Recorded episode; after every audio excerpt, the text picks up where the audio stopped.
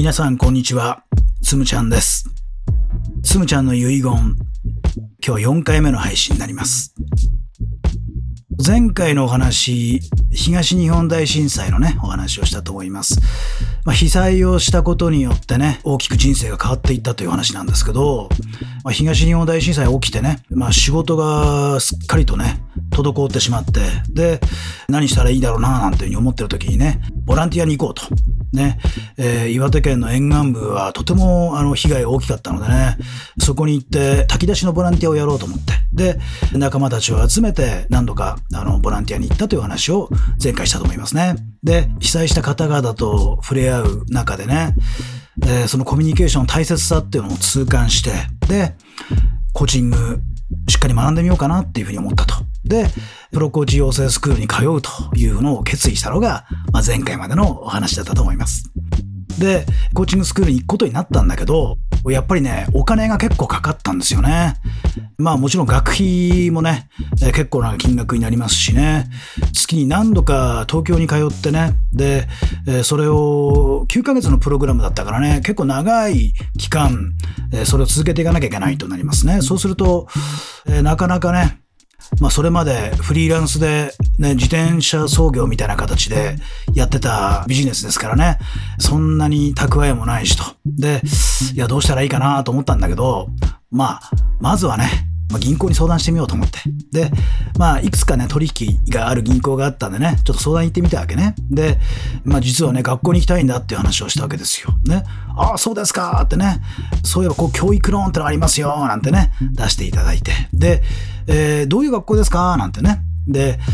プロコーチになるための、学校なんですよ。ああ、プロコーチになるためね。専門学校ですかみたいなね、なるわけ。専門学校というかね、なんて言ったらいいんですかねみたいな話になっててね。で、いろいろ調べてくれたんだけど、いや、プロコーチ、コーチングの学校だと教育ローンがなんか通らないようですね、という話になったわけね。で、いや、残念ですね、と。せっかくお子さんがね、なんか行きたい学校があるのに、教育ローン使えないですね、なんてね。その銀行員さんが言ったわけね。で、いや、違うんですよ、と。子供が行くんじゃなくてね、僕が行くんです、みたいなね、話になって。なんつって、ね。ご本人さんが行くんですかみたいな話になって。で、そこまでのいきさつを話したわけですよ。ね、被災地に行って、ね、被災した方々とのコミュニケーションをしたときにとっても困ってね。で、もうちょっと何か勇気づけになるようなお話ができたらいいんじゃないかとかね、もう少しね、しっかり話を聞けたらよかったんじゃないかなとかね、そんな風に感じたことがあって、で、コーチングっていうのをね、この機会に学んでみようと思ったんですよなんて、そういう話をね、その講員さんにしたわけね。で、いや、そしたらね、その講員さんがね、なんとその岩手県のね、その沿岸部の出身の方だったわけですよ。で、ご自身の出身地もものすごく大きな被害を受けたと、ね。自分の知り合いやね、お友達、ね、家族、みんな今避難所にいるんです、みたいな話をね、その方がしてくれて。で、いや、そうですか、なんて話になったわけね。そしたらその講員さんがね、急に、いや、ぜひ、僕ね、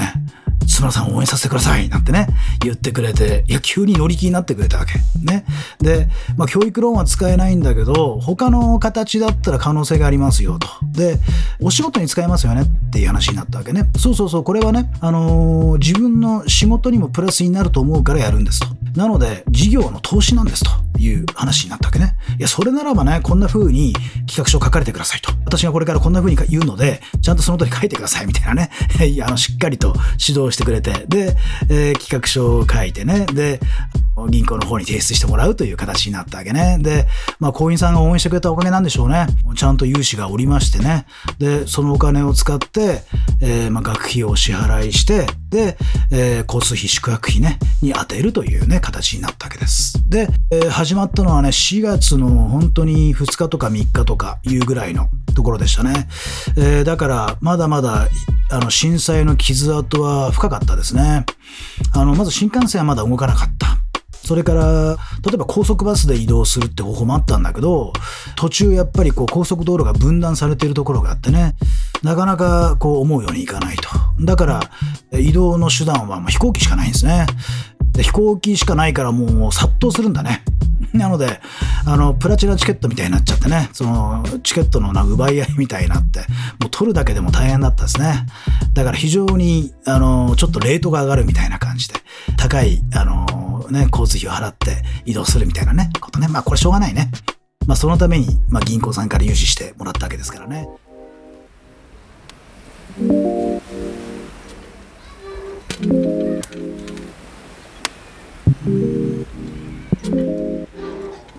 なんとかこんとか東京に通えるようになってね。で1回目の講義ね、ものすごく緊張して行きましたね。どぎまぎしながら行きましたね。で30人ぐらいいたかな。いろんな地域から、遠くからは本当に数人だけね、しかいなかったですけども、いろんな地域から集まってきて、コーチングを学ぶ方が集まってきてね、いるわけで、ね、そこで教えてくれる方はね、チームフローという会社なんですけど、平本さんがね、主催していらっしゃるから、平本さんがメインではあるんだけど、トレーニングを担当する方がね、宮越大樹さんっていう方だったわけね。で、大樹さん当時30代ね、もうバリバリでね、まだ若かったけど、非常にこうね、滑舌のいいね、本当にこう筋の通った話をしてくれるね、そんな感じね。その方がトレーニングをしっかり担当してもらうと。で、時々平本さんが、コーチングをこう目の前でやってくれるみたいなね、そういうような、構成になっていましたね。で、初日にねこんな風に言われたんですよ。もう皆さんは今日からコーチですとね。もうコーチングを学ぼうと思って今日ここに集まった瞬間から、もう皆さんはコーチなんですね。そんな風に言われたわけですよね。いやー、まあね、そう言われても全く分かんない。僕なんか全くコーチングってよく分かんないで来てるからね、そう言われてもああなんて思ったんだけど、でもちょっと気分はいいね。もう皆さんは今日からコーチですからとね、そんな風に言われて、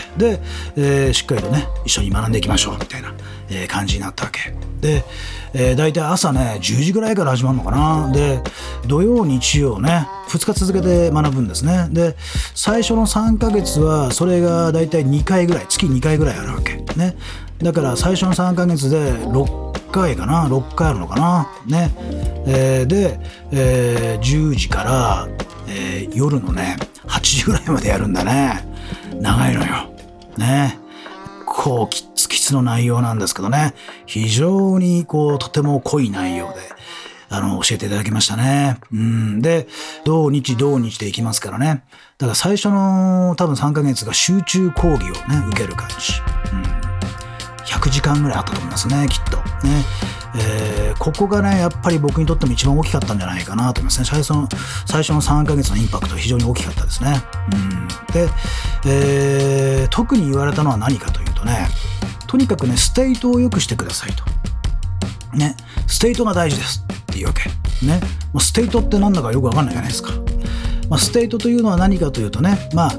正確に言うとステートオブマインドだとね、心の状態のことを言うと言っていましたね。コーチングするときね、コーチがとっても大切なことは自分の心を整えることなんだと。これをね非常にこう口酸っぱく言われました。何度もね宮越さんに言われましたね。とにかくステートです、ステート上げてください、ステートよくやってくださいとね。だからね人の話を聞くときはいつもねにこやかにね、いい表情で聞いてくださいと。でそしてうなずきもしっかりとリアクションしてあげてくださいとね。時々ね合いの手を入れたりね、なるほどとね、合いの手入れてあげたりね、そうなんですかなんてね言ってあげたりしながら気持ちよく話してもらうことがとても大事なんですよっていう風に言われたわけね。このステートの話ね、結果的にね今僕コーチングやってもう10年以上経つんだけど、やっぱり一番使ってるのはこのスキルなんだと思うんですよね。今でもおおむねほとんどやっぱりこのステートを良くすることね、自分の心の状態を上げてコーチングを始めることっていうのがやっぱり一番大事だなっていうふうに思いますね。やっぱり大事なことって一番最初に教えてくれるんだね、きっとね。でステートを良くして聞こうと。でコーチング学ぶ前の自分はどうだったかっていうとね、そんなステードよく聞けるわけないじゃないですかね。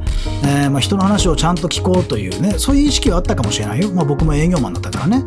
でもね、聞き方はね、ちょっとどんな感じかなっていうと、ちゃんと聞こうという意識ね。だ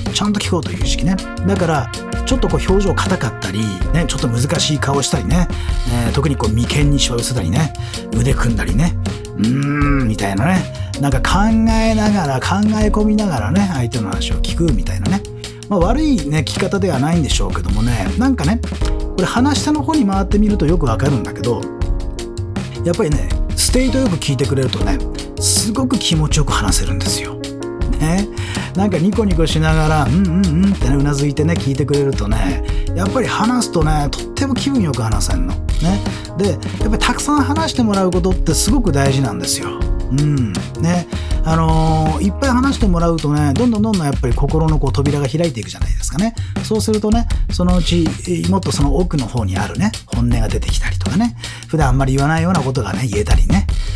思ってもないことを言えてみたりとかねするわけね。だからやっぱり気分よく話してもらうことが大事ね。ってことはコーチが気分よく聞かなきゃいけないよっていうことなわけね。でそれをねすごくね言われましたね。とにかく最初の1ヶ月ぐらいっていうのはとにかくこのステイトで終わったような気がしますね。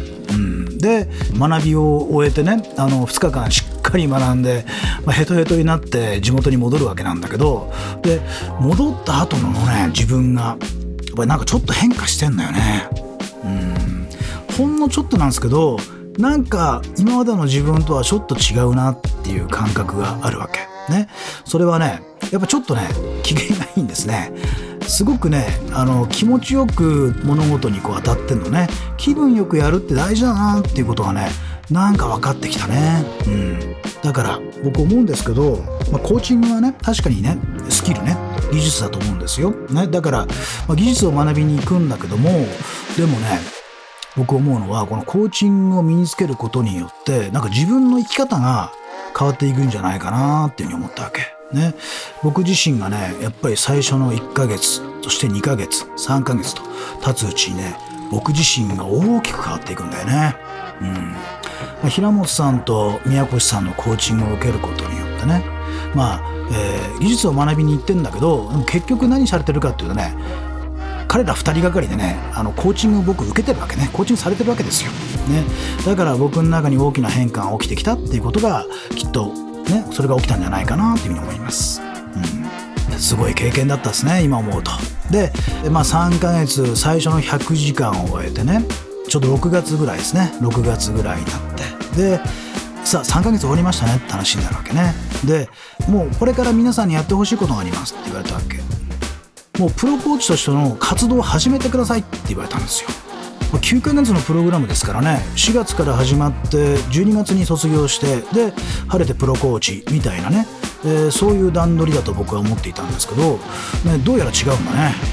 もう3ヶ月でもう皆さんに必要なスキルはもう全て教えましたからとね、なのでもうプロとして活動を始めてくださいとね、